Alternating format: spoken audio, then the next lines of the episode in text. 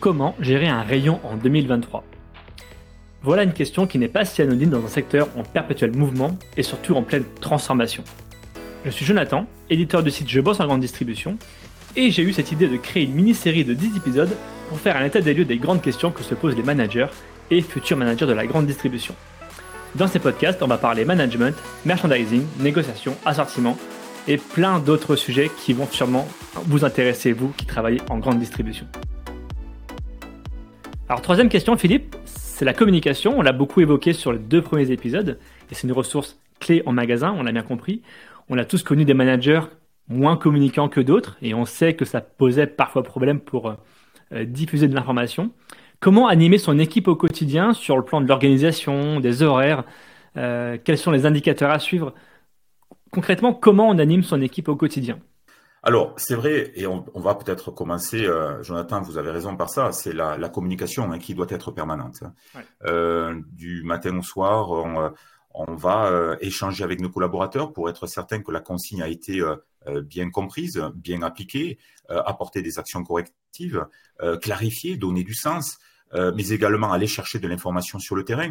Euh, donc cela passe par une communication interpersonnelle directe avec euh, le collaborateur dans son rayon, mais cela passe également par des communications plus collégiales, collectives, que ce soit le brief du matin avec l'équipe, que ce soit la réunion mensuelle, que ce soit l'entretien annuel individuel aussi.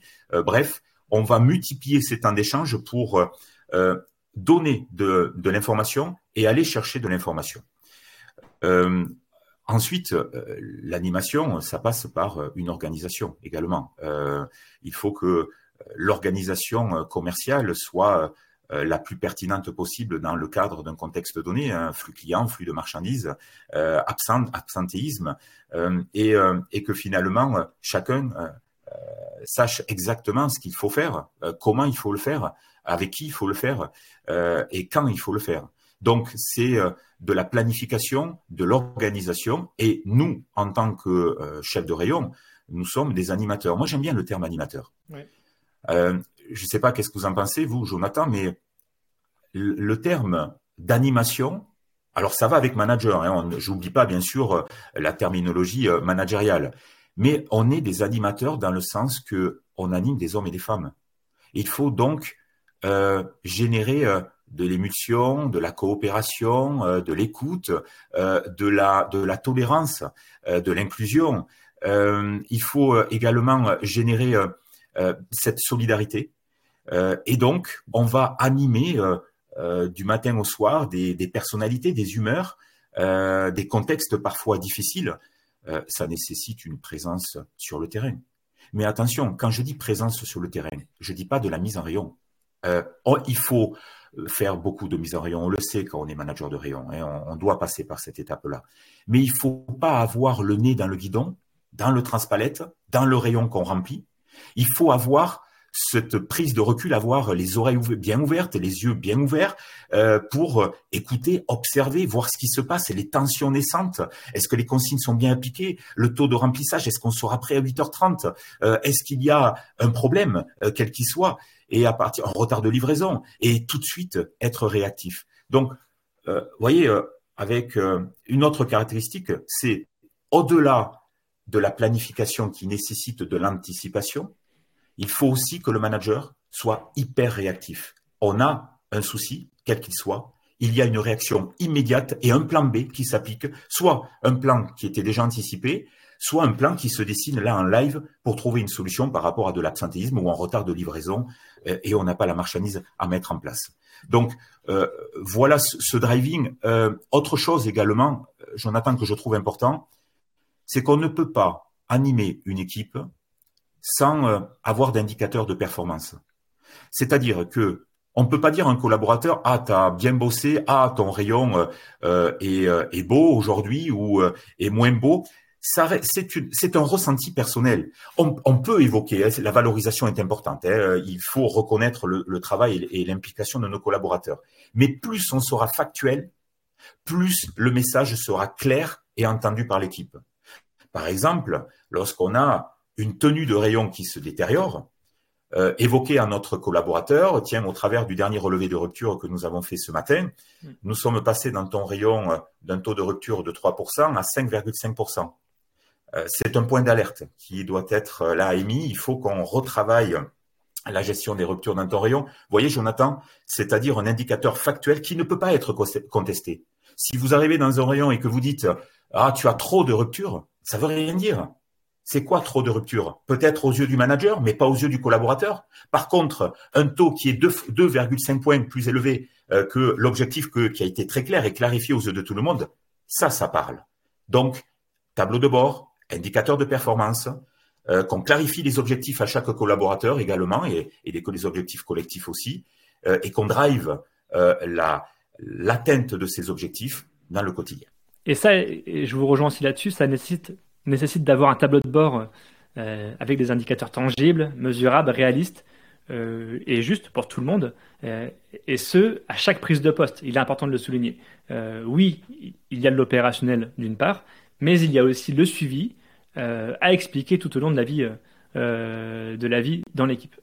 Exactement, Jonathan. il faut absolument que les choses soient claires dès le départ. Euh, que les collaborateurs sachent euh, quelle est l'organisation qu'il faut mettre en place, quels sont les objectifs qu'ils doivent atteindre.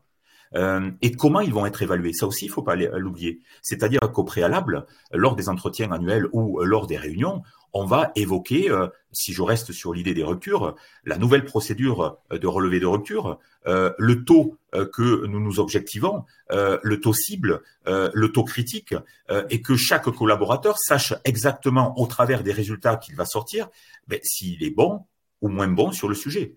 Euh, et à partir de là, il sera forcément beaucoup plus réceptif lorsque le manager, sans hausser le ton, bien évidemment, l'accompagnera pour améliorer sa performance individuelle dans son rayon.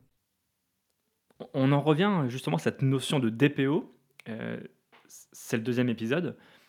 C'est important d'avoir des objectifs qui soient quali, quanti, pour pouvoir emmener l'équipe dans la bonne direction. Une question peut-être sur la communication. Vous parliez de descendre l'information avec l'ère des réseaux sociaux, des messageries, est-ce que c'est judicieux d'avoir un groupe WhatsApp, par exemple, euh, pour communiquer avec ses équipes? Alors, je l'ai connu, mais de manière très euh, limitée, euh, puisque je suis sorti du réseau donc il y a maintenant une dizaine d'années, enfin un peu moins, et donc forcément les outils étaient moins utilisés. donc aujourd'hui, les points de vente se sont digitalisés, tant dans la relation avec le client que la relation entre les collaborateurs. Oui, moi je suis favorable je suis favorable à la création euh, d'un réseau, euh, voilà, d'une euh, d'un WhatsApp interne propre au service. je suis favorable également à une communication dans le point de vente avec des outils, des entreprises qui peuvent nous accompagner, comme par exemple Steeple, hein, qui, est, qui, est, très largement diffusé dans la distribution française, et pas que d'ailleurs. mais attention, Jonathan, ça, ça va bien avec certaines générations. Euh, lorsque vous avez euh, la génération euh, S senior, qui est donc la génération la plus ancienne au travail dans le point de vente, ces outils de communication ne parlent pas. Il n'y a pas la maîtrise, il n'y a pas l'adhésion. alors, il ne faut pas non plus euh, trop catalogué. Hein. C'est pas parce que on a 55 ans que euh, on est euh, hors connexion et qu'on maîtrise pas ces outils. Donc c'est pas parce que on, on fait partie de la génération S qu'on est forcément déconnecté de ces outils. Mais majoritairement, il faut être prudent et d'où la nécessité de multiplier les outils de communication et de les adapter en fonction des attentes de son service. À partir de là, si l'équipe est open euh, pour créer un groupe WhatsApp, on y va sans problème et au contraire. Mais si l'équipe n'est pas forcément open ou lorsque s'il n'y a qu'une minorité, essayons de trouver un réseau social ou un outil euh, qui euh, parle à tout le monde pour faciliter la communication dans le service. Merci pour vos réponses. On passe à la quatrième question. Merci d'avoir écouté cet épisode. Si le format ou l'épisode vous ont plu, n'hésitez pas à ajouter une note ou un commentaire sur les plateformes d'écoute. Je vous invite maintenant à passer à une nouvelle question dans un nouvel épisode. A tout de suite.